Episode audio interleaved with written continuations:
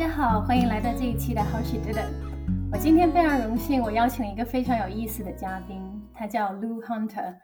我跟 Lou Hunter 聊，呃，认识其实是通过一个朋友的介绍。当时我们想要一起探讨一些关于多元化啊，关于文化包容的这些话题。然后我们聊完之后还蛮投缘的，我就加了他的 LinkedIn。完了之后，最近我看到他发了一篇文章，是关于他的女儿在幼儿园被幼儿园老师说你不应该说中文的这样一个故事。然后他在 LinkedIn 上发布了这样的一个英文故事。受到蛮多关注，我也觉得非常的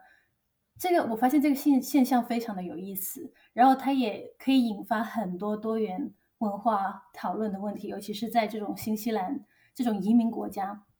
那 Lou Hunter 呢？我他的 profile 看他有非常有意思的一些背景，就从媒体人，然后后来现在只是关注更多关注是多元文化、包容、平等等等的话题。他工他工作也是这方面的领域，嗯，他发起的如今发起了一个新的项目，叫做 Peace Project，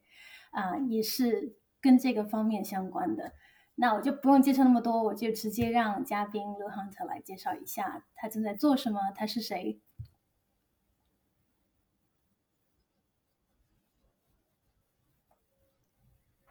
好的，嗯，谢谢 Olivia 邀请我上你的这个节目，我非常荣幸能够被你邀请。然后，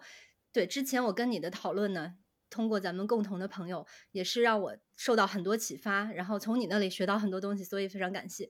嗯，那对于我来说，如果想要多了解一些关于我现在在做这个 Peace Pro Project 这个项目、这个咨询项目的话，其实可以追溯到我最本源的一个。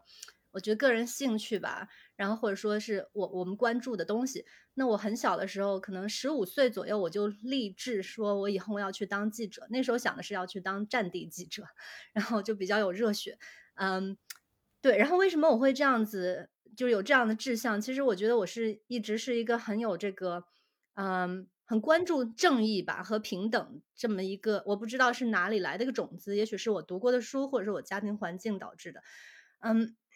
所以，我就是觉得，对，作为媒体和记者，你是有这个，嗯，社会责任和你，你有这个权利和力量，然后去带领一个正向的一个影响，然后让让这个世界变得更关注什么是什么是对的事情。然后，所以那个是我一开始，嗯，想要做记者的一个志向的源头。然后，我之后也确实是在北京广播学院，后来叫做中国传媒大学，上了四年国际新闻，也就是陈鲁豫那个专业。嗯，对，然后毕业之后，我也在呃，毕业之前嘛，我已经在中央电视台实习过一年，然后做过纪录片的一些编导的助理工作。然后后来我发现我更喜欢用笔写的这种东西，所以我后来毕业以后呢，我在啊，北京 Today 就是今日北京一个周刊，是专门针对在北京的外国人的一个英文周刊，然后也是做了一年多的时间。嗯，后来有个机会来到新西兰，然后就正好来了。然后来了以后呢，我是在嗯新西兰的华人媒体有两个也做过，然后做了两年时间，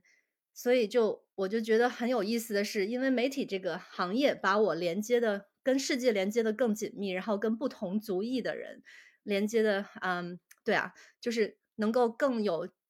更有连接性吧，然后了解到大家的不同的文化和。嗯，同样一件事情，为什么大家会有不同的看法？所以那是很好的一个机会，给我打开我的眼界。然后我一直也很相信，就是其实我们每一个人都不要把自己限制在某一个身份状态。就是说，当然我是一个华人，这是没错，但我不只是一个华人，我也是一个女性。然后同时，我也不只是一个女性，我还是一个新西兰的人。然后我还是一个世界上的人。对不对？所以我觉得我们其实每个人都世界公民。然后很重要的一点就是，我觉得为什么我要做这些事情，是因为我有这么一个基底在这里。我相信每个人都是世界上的一份子，然后我们都有多重的身份，所以我们的圈子是我在这个身份中，我跟这些人是一个圈子，然后在另外一个身份中跟那些人又是另外一个圈子。然后，所以我们其实有些人跟我们看起来非常迥异。然后，但是呢，也许我们是有共同的身份的。哪怕昨天晚上我我参加一个我们 MBA 同学的一个活动，然后呢，有一个同学跟我说，呃，他是西班牙人，然后他说，哦，我跟马云可能是亲戚。我说，你们至少还是真的有一个相同的圈子，至少你们都是男性。虽然我不知道你们 DNA 这个重合率有多少，对，所以我就说，啊，很重要一点，我们要去识别有共同的身份这块儿，所有人都有。而且你如果追溯到非常久远的时候，我们都是从非洲过来的，而且所有人都是从非洲的六个女性那里，呃，繁衍出来的，所以我们。我们现在的这么多纷争，我觉得很多时候我们在互相争不同的族裔或者不同的国家战争等等。我觉得如果我们真的能够看到看得更深一些，然后看到我们其实有同样的根源，哪怕我们现在表面上也许表层的这个表象，因为 DNA 的这些表象有所不一样，但是不是说我们真的是从不同的星球过来的？对，所以我觉得很重要一点是怎么样去找到这些。在不同中找到共同，然后但是尊重不同，因为那些不同可能是长久以来文化造成，然后这个也会影响一个人的身份认同，然后能够让这些不同的人得到尊重的同时有归属感。然后对于我们来说，我觉得我们是在新西兰作为华裔，我们是个少数族族群，比较大的一个少数族群，但是也很重要是我们怎么样才能有我们自己的归属感。所以我觉得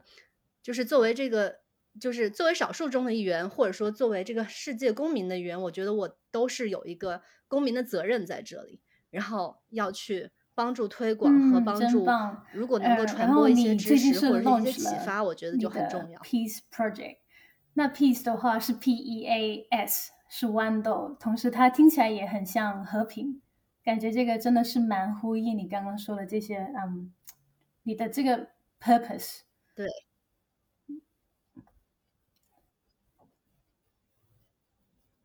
对对，是谢谢。对 Peace Project 这个概念呢，其实就是对我就是用一个比较谐音的方式啊表达，就是如果我们看到这个 Peace Project 的这个 logo 的话，它是一个豌豆荚，然后里面有很多小豌豆。然后我其实寓意就是说，我们其实都是同根生，然后我们在这个豌豆荚里面，我们住在同一个荚里面，然后我们可能颜色不一样，性别不一样。然后爱好、性格什么宗教信仰也不一样，但是这不能改变我们都住在同一片天空底下这个事实。然后我们也其实都来源于同一处，所以我们必须要去彼此支持，然后用和平的方式，然后才能让我们大家都共同的去你的 peace 茁壮成长吧，在这片土地上。现在慢慢正在更新，follower 也慢慢正在增长。呃，里面你有讲到那篇文章吗？就是在幼儿园里的女儿经历的那个事情。你要不要跟大家聊一聊？因为很多人可能没看过，到时候我也会在我的这个啊播客下方加个链接，把文章的链接发过去，这样子。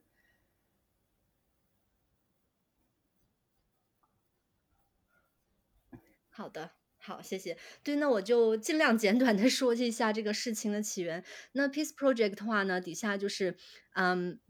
我有有一部分内容就是做这个 newsletter 这个新闻通讯的方式，可能以月刊月，就是我争取是每个月度去出一篇。那正好上个月的时候呢，发生了一件事情，然后让我觉得真的不吐不快，并且啊，对我来说更重要的是，我不希望只解决这一件事情，而是这是一个很好的例子，告诉我们为什么我们需要去继续进行这种启发教育。那发生的事情就是像你说的，我们嗯。就是我女儿这个幼儿园呢，前段时间，嗯，跟我女儿说，就是她的幼儿园老师，是因我女儿跟我说，她说，她有天晚上跟我说，她说妈妈，我的老师跟我说，以后在幼儿园不要说中文，要说英语。然后我说啊，真的吗？我还不相信，因为我因为他这个幼儿园给我的印象是，首先它是个非常多元化的幼儿园，这也是我们选择它的原因之一。我记得刚送女儿入园的时候呢，一年多以前。他们正好正好赶上他们，呃，就是当时农历新年的时候，就是农历春节的时候，然后他们还贴了对联什么的，然后我就觉得，哎呀，这个很有很有意义，然后我觉得，呃，选对地方了，所以这个前后的这个对比很大，嗯，对，然后我女儿说了那话以后，我其实第一反应是我不太相信她说的，我是觉得。小孩子说话，他才四岁嘛，那也许他误解了什么东西，所以我就跟他说，哦，那我明天去跟老师聊一下，看怎么回事，可能是个误会。然后我去跟老师一聊呢，结果老师说，啊，对啊，确实有这么回事啊，不是你女儿编的。他说我和谁和谁就说了三个老师，说我们都分别找这群小朋友说话了，因为这群说中文小朋友一直聚在一起说中文，然后我们就跟他们说，啊、你们不要说中文，在家里要说中文，在在那个在学校里，在幼儿园里要说英语。他他原话这么说的，我当时就很震惊，我就觉得我没听错吧，因为他们一直这个说中文的这这群小朋友聚在一起的时候，就说中文是很自然的事情嘛，因为那是你自己母语，你看到他们，而且其实我女儿只是半个中国人，所以我很骄傲她能够做到，就是很努力的去跟别的小朋友说中文。对，然后我是觉得这是一个需要珍惜，然后努力去保护他继续做的一件事情。所以老师一说说那个，嗯，这些小朋友说中文的话，我们就嗯听不懂。那听不懂的话，我们就没有办法确保所有小朋友的安全。然后我当时就就很吃惊，我是听着他说下去，说到最后我忍不住了，我才说，那你你你们会就是你知不知道多元化对这个小孩的成长很重要？然后他说。我们有支持多元化呀，我们这边很鼓励说毛利语啊，我们还庆祝这些毛利文化什么。然后他说到那儿，他自己可能也意识到不对了。我就说，对啊，那你会跟说毛利语的小孩说，你不许说毛利语，你要在这里说英语，因为我们听不懂嘛。然后这个时候，这些老师，这个老师才意识到有问题。然后，嗯、当然后来这些事情，我跟他们的这个园长已经解决，他们现在已经。做了一系列的这个改善措施，然后也请了外部的专家过来给老师做辅导，当然也对我们道歉了。嗯，然后其实我后来还去联系过人权委员会，就当天的时候，因为我觉得这件事情真的挺令人吃惊，因为作为作为教育者，这个是新西兰教育大纲里面特别提出的东西，就是说你要支持多元文化的小朋友的呃这种背景，然后你要用一种 culturally responsive approach，那也就是说。你要用一种适合他的文化的方式来支持他，然后要尽可能去支持他。所以其实我我记得我当时跟那个老师说的时候，我就说，那如果你们老师听不懂的话，呃，听不懂中文的话，是不是应该多找一点中文说中文的老师来？对，然后对，然后我就觉得，其实对我们来说这是很常识的事情，对不对？然后我分享出来之后，大家很多人也很震惊，但是我觉得它的意义在于。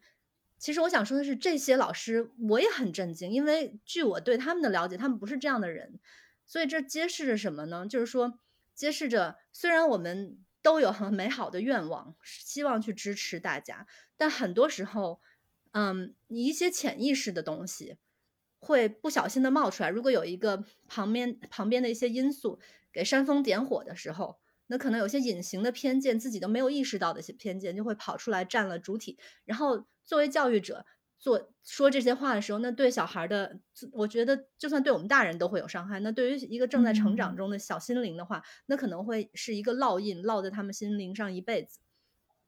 那这件事的起源，其实后来我发现是一个家长，嗯，他是一个说中文的小孩的家长，然后他呢去跟幼儿园老师说了，他说因为这几个说中文的小，因为他们家孩子跟他告状说，啊、这几个说中文小朋友谁谁谁跟他说了。啊，我要伤害你这样的话，用中文说的。然后这个家长就，其实他之前也跟我表示过，在其他不同场合，他就说他希望他小孩多说英语，不要老跟说中文的小孩一起混在一起。然后我其实也非常理解他的担忧是什么，因为作为一个家长，作为一个华人，他在这边待了十几年，但是始终没有办法去融入到主流社会里面。然后，呃，我知道，就说很，其实这不是只是一个华人的遭遇，很多华人都有这样的。情况，那但是呢，有个问题是，当你遭遇这样的一个一直被主流社会排挤，然后在自己的族裔中可能也很难找到一个自己的定位，跟这个在国内相比的话，那可能这种失落感有时候会把人逼到一个，就是接受一个内化的这种嗯种族歧视的情况里面。也就是说，其实这也是一个嗯，也不是一个很新的概念，就是说。比如说，你要看美国的这些种族，其实有一些，比如说华人，有一些华人的对策就是，OK，我接受你们的社会等级是这样的，那我就努力按你那个标准，然后向你这个标准去靠近，那我就会尽可能，嗯、这不一定是一个很明显的表现出来的一个意识，但是这是他在做的事情，所以这就是另一种生存策略吧。所以我觉得这是两方面，一方面因为这个歧视的存在，根深蒂固的一个存在，然后被歧视的人有一部分人群。会选择内化这种歧视，然后就努力的以一种方式去靠拢这个主流的这种偏见，然后呢，然后其实这样的话，主流一知道了，他们可能还以为，OK，你你你是一个华人家嗯，长，然后你说小孩儿不要说中文，那我相信所有华人家长都是这样想的。所以就是，所以我就是这个意思，就是说，为什么我们需要去让大家意识到，我们平时会说的很好，嗯，当，然心里也是希望做好，但是嗯，有时候时不时的就会做偏了，但是做偏了会有一个后果的，那个冲击后果是会很大的。所以对，嗯，这件事情我我后来我觉得还是就是最后得到的处理结果我还是比较满意，但是，我觉得伤害肯定是已经造成了，我们只能尽可能去弥补这种伤害。然后我也是希望我说出来这件事情能够让更多人去了解，嗯我们处于就是如果你在主流中，你可能根本不会想到，因为那不是你的经历，你不会去体会到一个作为一个少数族族群努力去维持自己的身份，或者说你也许都不需要去努力维持，我再怎么样改变，我不可能变成一个欧洲人。对，所以我觉得你必须首先要接受你自己，但是这个对于主流群体来说，他不是说恶意需要你去，不是每个人都说对的，对你必须要。变成跟我们一样，我们才会接受你，但是他有时，候就不会去注种族意到这歧视、些事情，种族多元化是一个很复，杂的议题。就是一个虽然，嗯，我们都是移民过来，所以我们没有在这生长过。但我听到我以前呃上学的时候，一些朋友分享，他们当时有 identity crisis，就大多数混血儿或者是在这出生长大的中国小朋友，似乎都嗯，有这个 identity crisis。其实我发现刚刚你讲的这个故事还就可能是对这个 identity。crisis 是有有做贡献的。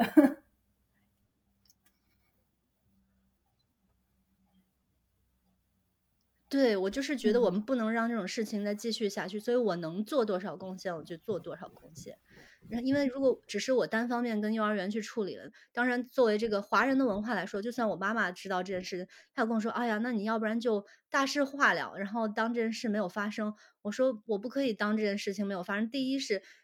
我我不能让这些小朋友的心里不光是我的孩子，嗯，而且其他其实我孩子还是比较坚韧的，他是第一个反对老师这样说的人。然后呢，其他华人小朋友而且他只是半个华人，那其他那些纯华人小朋友都跟老师说 OK 这样子。然后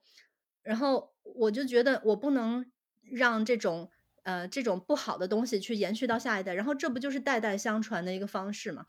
然后然后我们当然华人有这种传统，就是大事化了。其实我也有想过，我有一点点斗争，但是我更多的是想到，嗯，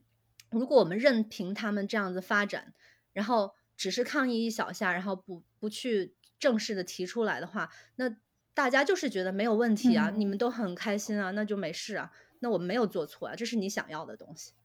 对，所以我觉得这个很重要。然后更重要是，我想到，OK，我们家孩子是每个小孩只在这儿待两年、两三年，然后呢，下一批进来，不停的有新的小朋，友进来，你哎，是其实你做这个一代一代的在向他们播种，你播的是什么样的种？跟你，我以前也是做多元文化还有跨文化的市场营销方面的工作，然后也一直在这边主流的公司工作嘛。嗯，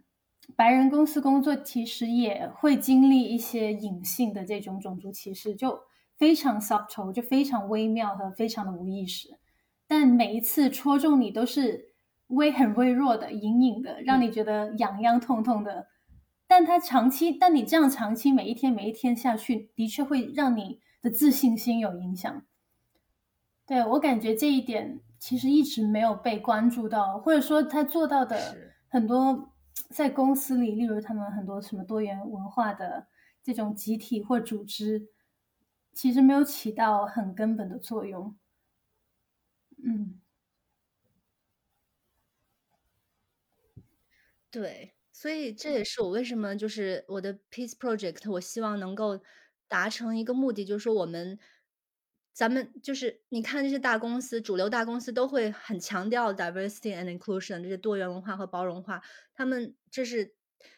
不管是真心也好，或者说商业策略也好，他们是想做这件事情，但是我觉得可能很多时候很不一不小心，这不光是新西兰公司的问题，整个世界都是这样子。那很很多时候就会流于表面，所以这个就没有办法去，就是你你你就要问一下自己，作为一个公司的这个高层，我们做这件事情的目的是什么？如果只是为了让外界觉得好看，然后呃，我我相信大部分公司不会是那样子，大部分公司应该还是真心希望去连接到他们想要支持的群体，就是说希望他们的少数群体，不管是多元文化还是嗯还是这个少数性性少数的人群，或者说是女性，都得到这种尊重。但是如果说它变成了一个只是，其实很容易遇到这个问题，就是比如说我幼我们小小孩这个幼儿园，他在春节的时候庆祝这些东西，然后在平时的时候来了一句。你在家里说中文，在在在幼儿园不要说中文，那其实就会把他之前的这些努力全部付之一炬了，因为他这些后后续这些举措，所以这是非常危险的。所以我说，我觉得这个重点是什么？我们需要去改变人的这个思维方式，然后你真的意识到你的心灵是真的支持这件事情的，然后你才能体现在你每日的行动中。那对于公司来说，它只有一个政策是不够的，或者说它的政策说哦，我们反歧视或者什么，那你要有具体的一些举措来去做到这些，支持多元文化，支持啊这个反对少数少数人群或者说是女性的一些嗯一些一些歧视，然后才才行。然后即使是这样，这也是一条非常我觉得是需要不断探索的一条路径。但是第一第一步，首先你这个心是要对的，这个。心要在一个对的地方，然后呢，不停的要有这个对话进行下去。因为我觉得现在社会上有个现象，这其实我也可以理解。如果站他们角度也可以理解，就是站站在主流人群的角度，他们会觉得为什么我们还在不停的说什么种族歧视啊，或者性别歧视啊？你看现在女性这个性别的这个多平等啊，新西兰已经多么多么好啊什么的。然后我们应该已经早就跨越了这个阶段，应该不要再谈这些没有用的东西。但是，比如说这个幼儿园的事件，就就让你能看到为什么我们需要继续这样的对话，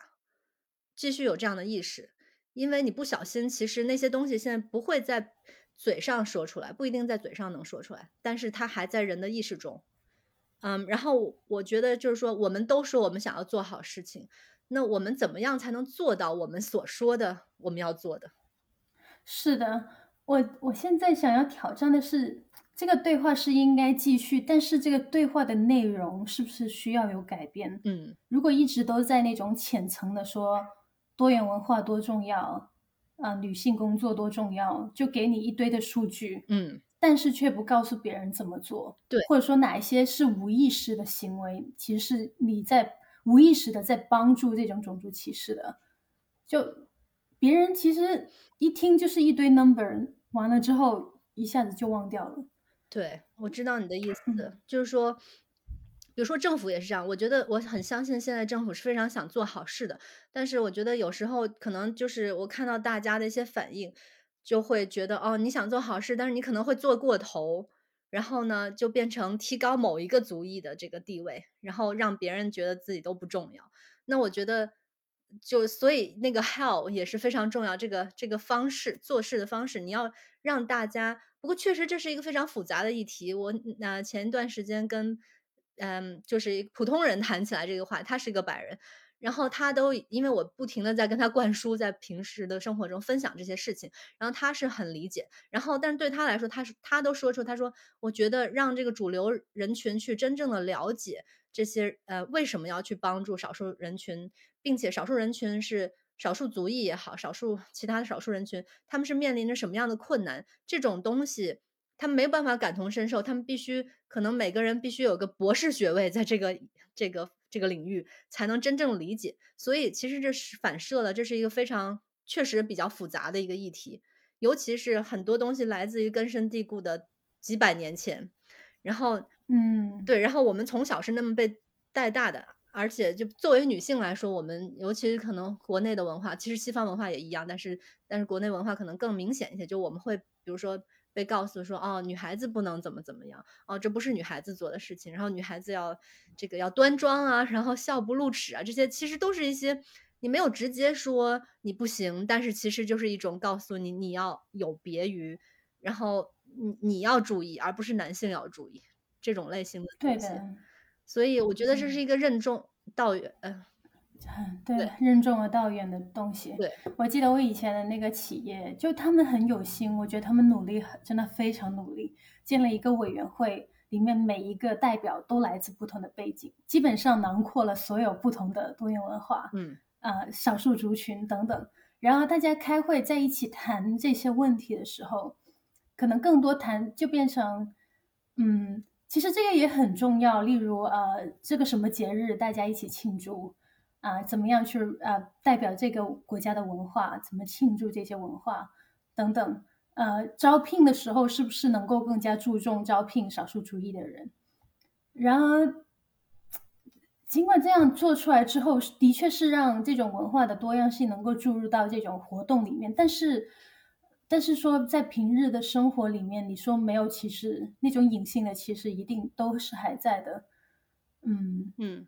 对我我也觉得这个是真的非常难。我就就在想，如果把这个东西放大，就 zoom out。这真的是呃，去长线去看，我感觉可能混血家庭是解决这个问题的 一个一个最好的途径。对了，你知道我确实确实，嗯，但是当然我们不能 因为这个原原因就就让那些已经在一起的家庭，对对，呃，但是确实是因为就是。我记得我十七岁，十十我忘了十六七岁的时候吧，有一个特别特别好的英语老师。我当时在国内上学的时候，他真的很棒，他反正就他英语能力很棒，所以我觉得他是很很精通这个西方文化的。然后他有一天就是在课上说，他说真正解决这个世界上这些各种纷争、种族或者是宗教，或者说这这些这些引起的这些不同。这不同而引起的这纷争的一个真正解决之道，就是呃世界民族大通婚。然后当时我还挺大为震撼的，听到这，但是我觉得哎，真的是很很确实很对，因为你当所有不同的人都已经变成一家人的时候，你不能跟家人去内战，对不对？对，所以我觉得那确实是，但是我们对我觉得可以采取这种概念，然后。Diversity presence 就是这个多多样化，这个嗯在场性是一个非常重要的一步，因为如果他们先不被看见的话，就没有下一步。那我说的是在一个公司或者说一个社会上的这个情况，那我们也可以作为一个联姻的联姻那种理念，然后你让各个族群的人要多混在一起，然后多去了解对方，因为很多时候歧视来自于。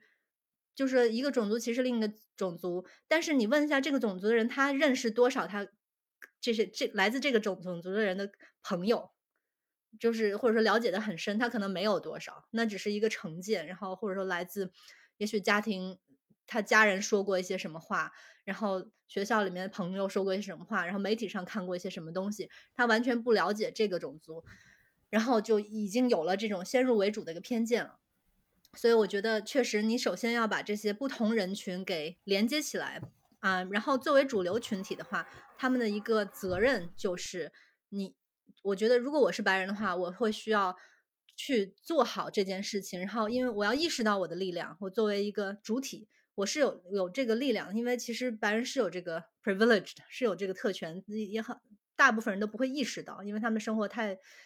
按部就班了，因为他们的生活跟其他人不一样。然后呢？但是如果他们意识到的话，然后能够连接到这些人，然后让他们以他们的力量去帮助连连接各个族裔，然后还有一个 modeling 呃 effect，然后他们作为一个模范或者是说一个模型，尤其在一个公司里面，那我觉得第一步，我觉得那个 diversity 那个是很好的，但是不够，因为你如果他做好了那些 diversity，然后最后他的隐形偏见让进来的这些多元化的员工只是基层员工的话。那好像也没有什么意义，因为你要看每个层级的是不是都是多元化的。然后最近不是有个新闻说这个医管局的事情，然后咱们亚裔在新西兰也占差不多百百分之二十吧。然后医管局的这个整个，嗯，这个整个高层的负责人或者这个 board 这里没有一个亚裔，然后这可能就是隐形偏见造成的，所以没有对。对，这这真的很难。哎，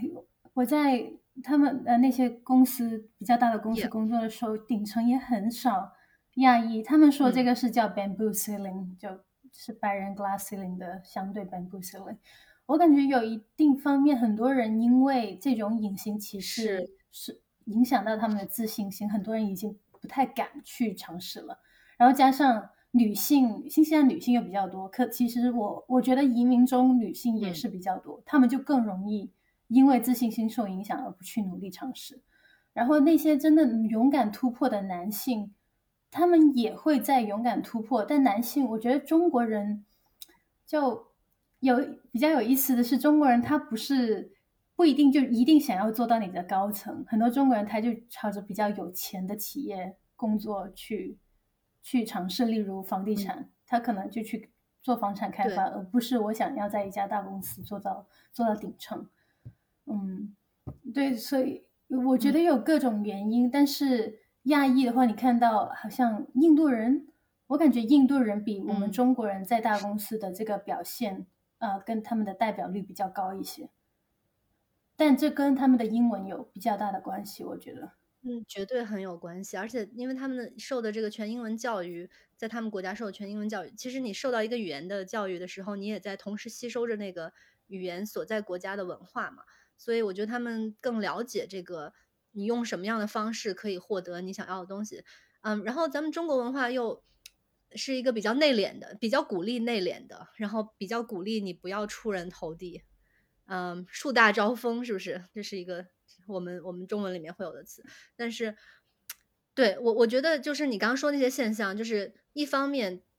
别人有偏见，然后说哦，可能亚裔人就是。很沉默，然后不愿意表达自己。然后西方的文化是，你不表达你自己的话，你就没有这个贡献的意识，你就没有在积极思考啊。然后，那当然出于这个，如果你不是本身就出生在新西兰的话，那可能让你的英文完全像这个本地人一样好，那不是那么容易。再加上你知道有这种，嗯，这种偏见，然后就像你说的，可能很多人就觉得哦，自信心受打击，然后就觉得我就是这样了。然后为什么去追逐追逐钱呢？第一，我觉得也是我们的文化使然，就说你你肯定做不到那个地步了，那你就还不如做个实在的东西。然后第二，我觉得是一个内在内内在的这个把人家的偏见内在到自己心里去了。对，然后嗯，我觉得这确实是一个很大的问题。所以我们我们怎么说呢？我觉得嗯，文化是由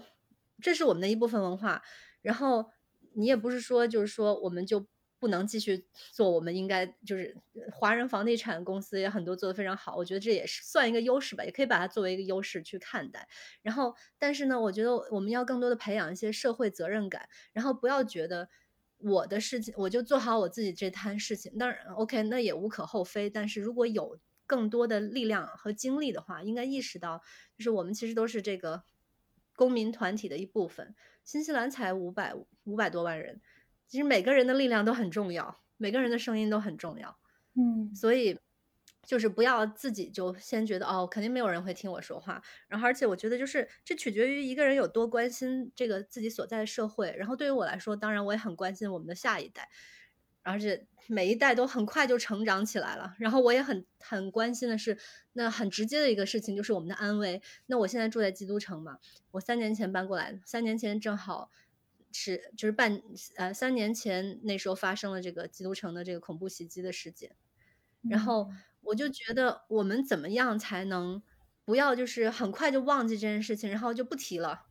然后把那些因素就是造成这件事情的因素就不要就忽视了，然后最后这种事情会不断的发生。那对于我们来说，一个直接影响，作为一个少数。族裔你会很有这个，首先你人身安全如果不能得到保障的话，你怎么样去做下一步的事情？所以对我来说，我觉得这也是有个很直接的这个影响因素在里面。嗯嗯，对呀，都嗯，基督城之前的那个枪击事件实在是太可怕了。现在那现在政府嗯，或者是基督城那边，他们有做任何措施去说能够保持这件事件的影响力吗？嗯，对，我觉得就是政府是之后做了很多的呃一些措施，嗯，然后比如说有这个 Peace Train，这个叫做就 P E A C E Train，就是一个志愿者项目，然后他们好像上周末还在运行嘛，然后就是一个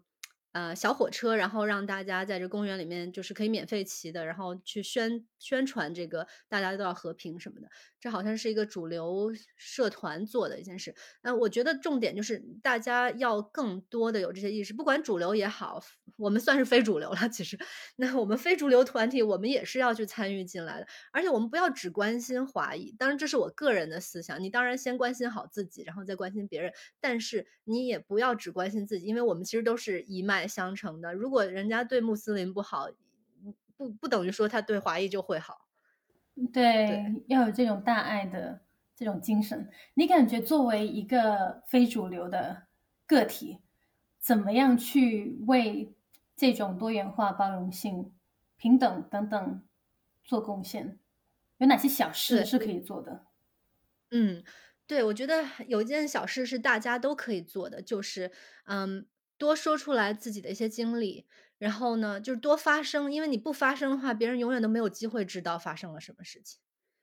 对吧？嗯，所以我觉得有时候，就算你是一个不好意思的人，或者说是这个我们的文化让我们觉得哦，我们多想想我们要不要说话，或者说我还是只在小圈子里抱怨抱怨就算了。但是你要想想，你你是不是只是想发泄一下情绪呢？还是你想要真的看到一些改变？如果你想看到一些改变，你需要去做出有影响力的事情。然后，那像我这个，我分享这些例子，我其实就等于用华人的角度来说，我把自己家事说出去，我不会那么要面子了。但是我平衡了一下，我觉得还是这个长久的影响更重要。就是我我真的想要看到改变，哪怕这个改变只是一点点，哪怕这个改变，比如说我的这个文章啊，有三四百人看。那哪怕这三四百人在那一瞬间受到了启发，他们下次再看到一些华人或者说一些少数民族的人的时候，他们会多想一想。那我觉得就是一个贡献，对，那就是很大的一个贡献。嗯，我我觉得是不是也可以多跟别的文化的人交朋友？因为我发现我的很多，例如啊，我就说我的老公。我的老公他也不是中国人嘛，但他之所以对亚洲文化那么感兴趣，就是因为他中学的时候在这里一家啊中学上上学，然后有很多亚洲人，然后给了他非常好的印象，他们老是玩在一起，然后他就疯狂的 喜欢亚洲文化。就我就发现这种类型，如果你跟一个人能够玩到一起，你自然就把他当做你的家人跟朋友一样，就让你对那个文化、对整个国家不同的文化会。更加有包容性，没错，我觉得确实是，就是那所以这就第一步，你先得把这些人群拉到一起来。如果他们之间有隔阂，各自在各自的壁垒中的话，啊，只在自己壁垒中活动。当然，我觉得主流也得去理解少数，就是因为嗯，可能很多时候我们会听到主流人群会说，可是这些移民来了以后，他们只在自己圈子里活动了，他们都不来找我们，那我就会觉得。那你也没有去主动找他们呀，然后你有没有想过，他没有来找你们，不等于他们不愿意，他们可能害怕你会怎么看他们，然后也许他们害怕自己英语不好会被笑啊，然后这样类似的，就是你需要一种同理心，那这个需要我们所有人都有，不就是主流或者非主流，那其实我觉得也要从我们自己做起。那可能很多时候我们都有自己内在会有一些隐形的偏见，不光是对自己，或者会对其他人。比如说，我们也许对某些种族，我们也会在心里面去排列这个优先次序。然后，所以我觉得，当我们要求主流社会对待我们怎么怎么样的时候，我们有没有想过自己是不是也对人分了三六九等？然后，我觉得这个是这方面是所有人应该。都可以做到的，对的，就是都可以去好好提醒自己、教育自己。因为我也是有时候时不时会怎么说呢？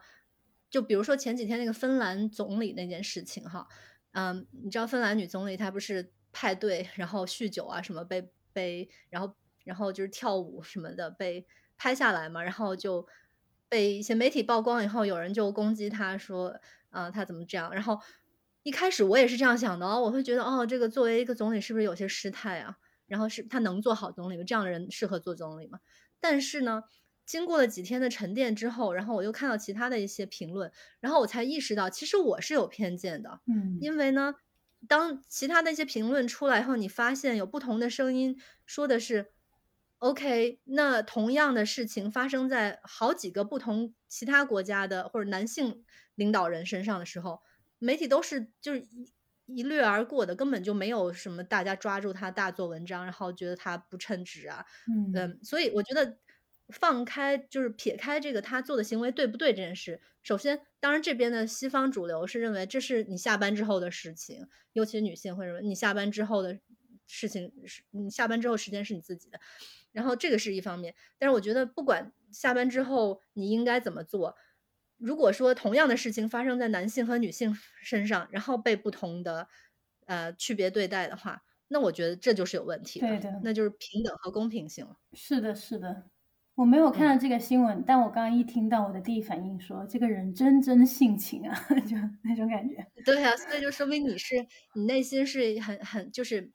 赞成，或者说你是那种很平和、很没有这种这方面的隐形偏见，所以那是很好。但是我我的意思就是说，我们可能有时候会有一些一定在不是都有同的场的，一定是对，然后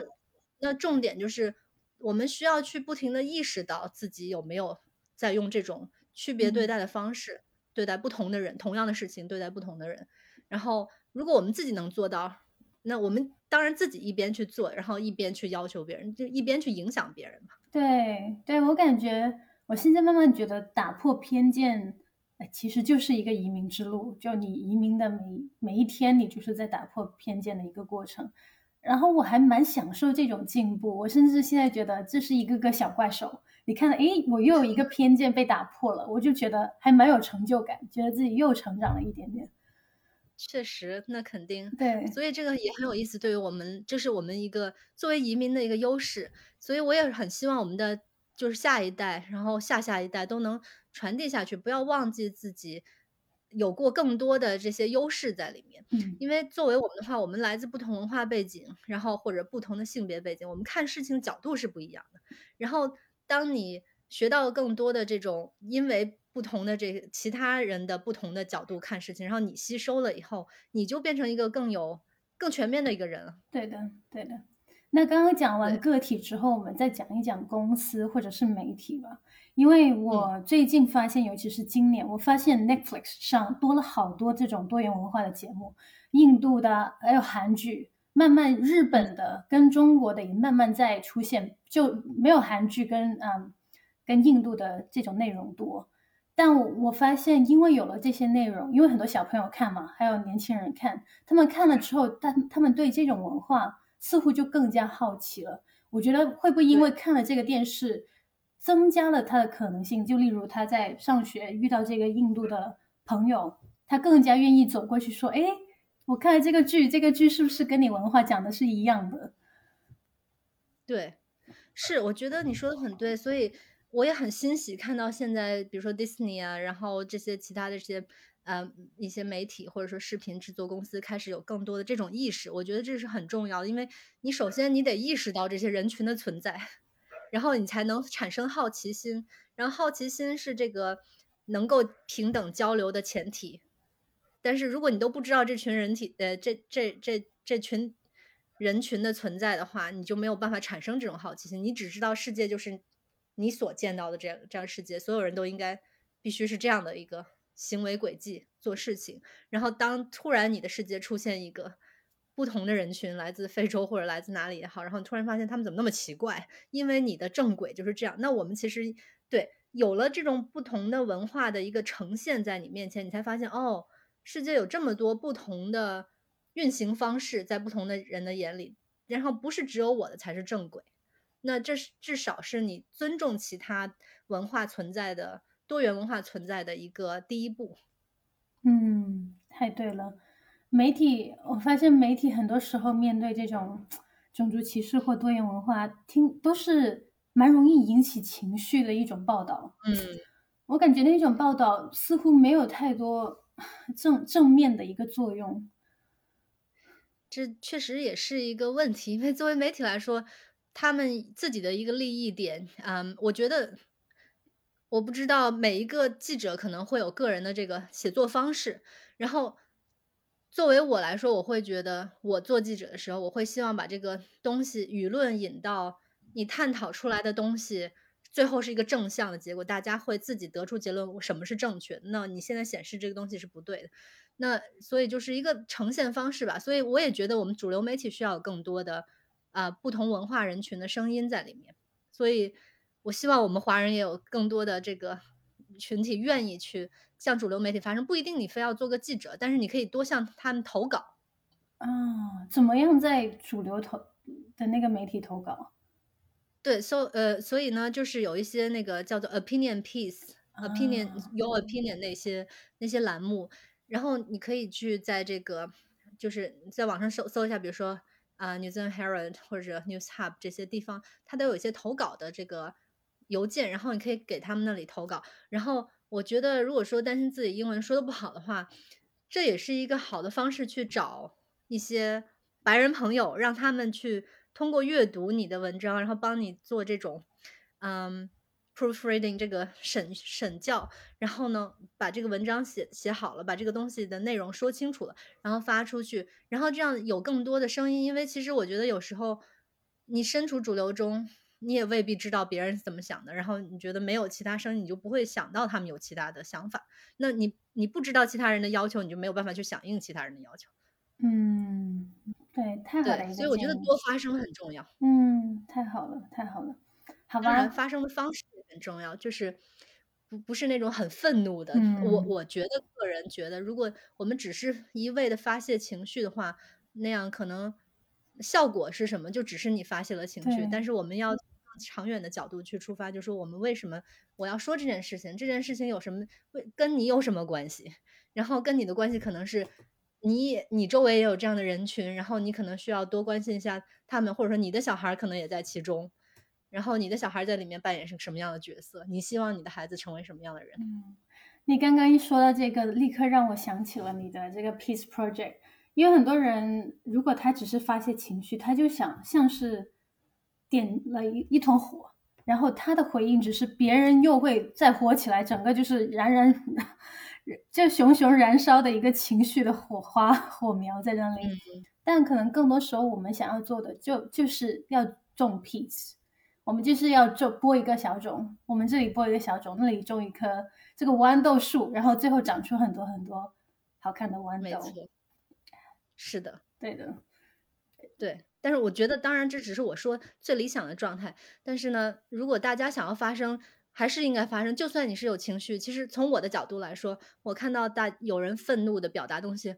我会尽量平和的觉得，OK，这只是显示了他真的多么在意这件事情。但是这是我个人的一个，也许是因为我在做这种类型的工作，所以我可以把它，呃，把那个表面那个情绪过滤掉，然后看到事情。但是很多其他人可能会一听到这种东西，就是这种情绪的话，面到面对这种情绪，直接自己就被觉得哦，你在。你在对 accuse me，你在你在 说我不好，那我现在就变成了我要自卫，我就没有办法跟你好好讨论事情了。所以，嗯，我觉得